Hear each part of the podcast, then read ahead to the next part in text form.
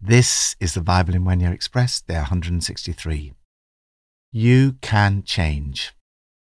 There was a woman who lived on the streets near our church. She would ask for money and react aggressively to those who refused. When she died, I took the funeral. I discovered afterwards that this woman had inherited a large fortune.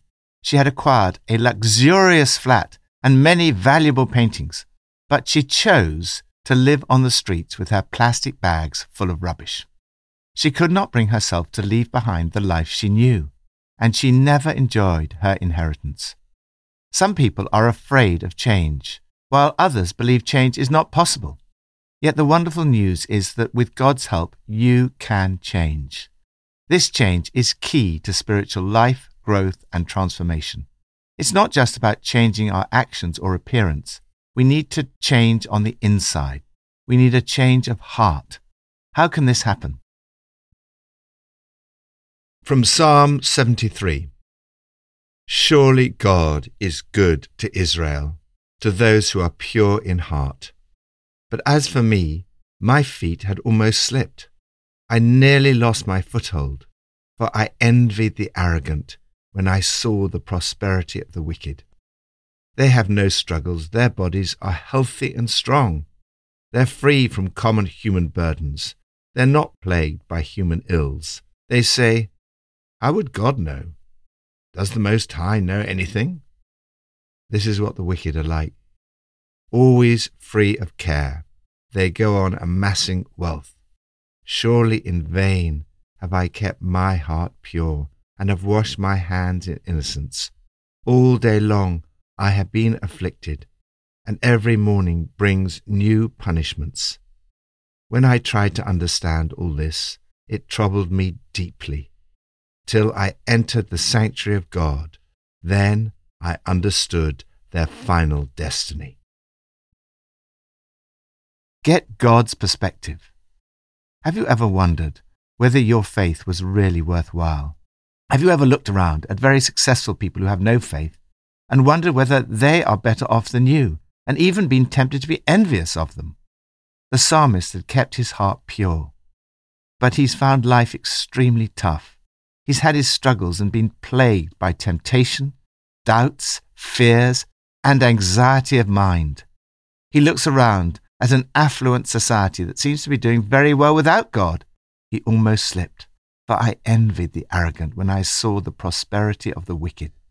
You may see people around who are rich and successful, in spite of their callous hearts. They seem not to have struggles. They seem perfectly healthy and free from burdens. They are proud and arrogant and appear to have no need of God. If you find yourself on the slippery path of doubt and despair, wondering whether you've kept your heart pure in vain, then this psalm tells you what to do. As we shall see, everything changes when we enter the sanctuary of God and see things from God's perspective. The psalmist had a complete change of heart. He understood their final destiny. He realized the difference between their destiny and his. The psalmist starts, Surely God is good to Israel, to those who are pure in heart. And it ends, But as for me, it is good to be near God. I have made the sovereign Lord my refuge. I will tell of all your deeds. Lord, may I enter your sanctuary and see things from your perspective. Thank you that you are good to those who are pure in heart. It is good to be near you. I have made you my refuge. I will tell of all your deeds. New Testament from Acts 7 and 8. Our ancestors had the tabernacle of the covenant law with them in the wilderness. It had been made as God directed Moses according to the pattern he'd seen. But it was Solomon who built a house for him. However, the Most High does not live in houses made by human hands. As the prophet says, Heaven is my throne, and the earth is my footstool. What kind of house will you build for me, says the Lord? Or where will my resting place be? Has not my hand made all these things? You stiff necked people, your hearts and ears are still uncircumcised. You're just like your ancestors. You always resist the Holy Spirit. At this, they covered their ears and yelling at the top of their voices, they all rushed at him, dragged him out of the city, and began to stone him. Meanwhile, the witnesses laid their coats at the feet of a young man named Saul. While they were stoning him, Stephen prayed, Lord Jesus, receive my spirit. Then he fell on his knees and cried out, Lord, do not hold their sin against them. When he'd said this, he fell asleep. Circumcise your heart. Do you ever look at someone who is very opposed to the Christian faith and wonder if they could ever change? In today's passage, we see that even the most hardened opponent can have a change of heart. To be a Jew meant physical circumcision. Every male was circumcised on the eighth day of his life. But physical circumcision was intended to symbolize circumcision of the heart. As Stephen's speech comes to an end, with great courage and boldness, he says to his accusers, You stiff necked people, with uncircumcised hearts and ears, you're just like your ancestors. You always resist the Holy Spirit. He then accuses them of having murdered Jesus, the righteous one. One main theme runs through Stephen's speech God is not restricted to any one place. The Most High does not live in houses made by human hands. Neither the tabernacle nor the temple could ever have been viewed as God's home in a literal sense. For as God says through Isaiah, Heaven is my throne, and the earth is my footstool. Jesus came to replace the tabernacle and the temple. Before Jesus, people would come to the temple to meet God. With Jesus' coming, the meeting place with God would be Jesus himself. Now, through the Holy Spirit, God is present with his people. It is especially in the gathered community, the church, that God lives by his Spirit. By his Spirit, he dwells within each of us. Our bodies are temples of the Holy Spirit. God's dwelling is now in Stephen, who is full of the Holy Spirit. Stephen is speaking to the priests of the very temple that has now been superseded by Jesus through the Holy Spirit. So it's not surprising that they were furious and gnashed their teeth at him. They drag him out of the city and stone him. One of the people with an uncircumcised heart is Saul. The ringleaders took off their coats and asked a young man named Saul to watch them. He was right there congratulating the killers. This young man, Saul, began to destroy the church, going from house to house. He dragged off both men and women and put them in prison. It would be hard to find anyone in human history who had a bigger change of heart than this young man. From being a murderer of Christians he became a great apostle who preached all over the world that Jesus is the Son of God. Imagine if a former member of ISIS ended up as the Pope, and you'll be close to understanding what happened to the Apostle Paul. When did this change of heart begin? Perhaps a seed was planted when he saw Stephen's death. Stephen, full of the Holy Spirit, looked up to heaven and saw the glory of God and Jesus standing at the right hand of God. Look, he said, I see heaven opened, and the Son of Man standing at the right hand of God.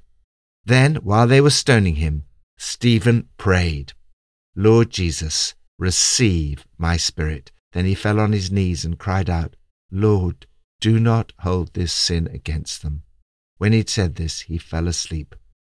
Later, this same Saul, also known as Paul, would write, A person is a Jew who is one inwardly, and circumcision is circumcision of the heart by the Spirit.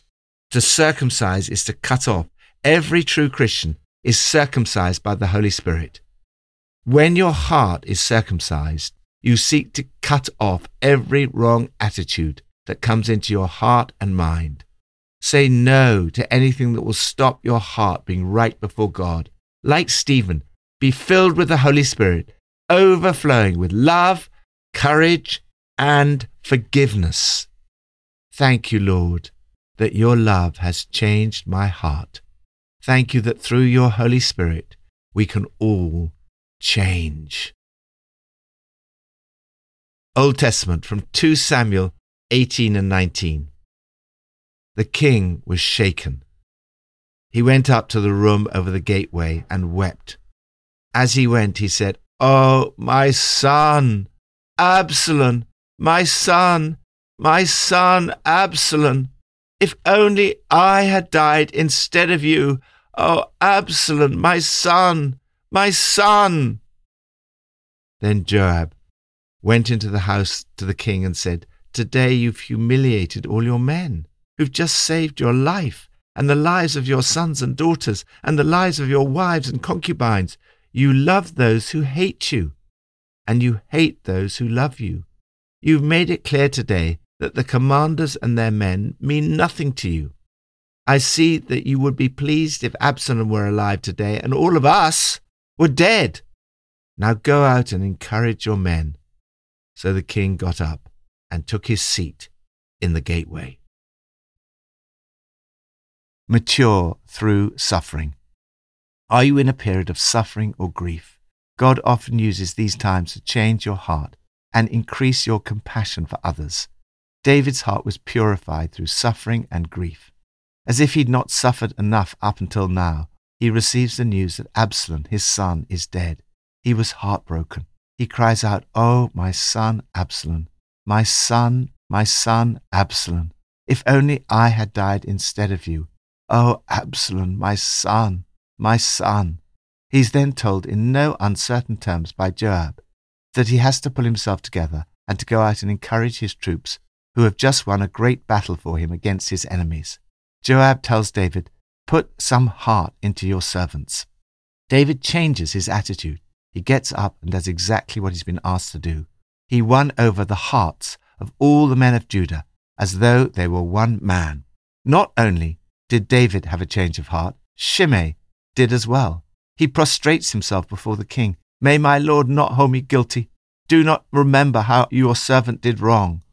For I, your servant, know that I have sinned, but today I've come here as the first of the whole house of Joseph to come down and meet my lord the king.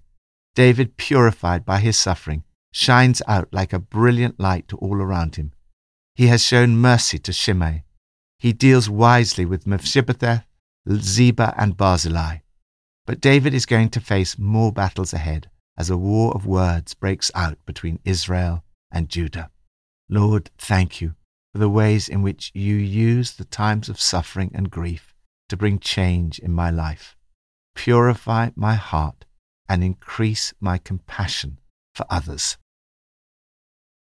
Pippa adds Acts 7, verse 56 says, Look, Stephen said, I see heaven open and the Son of Man standing at the right hand of God.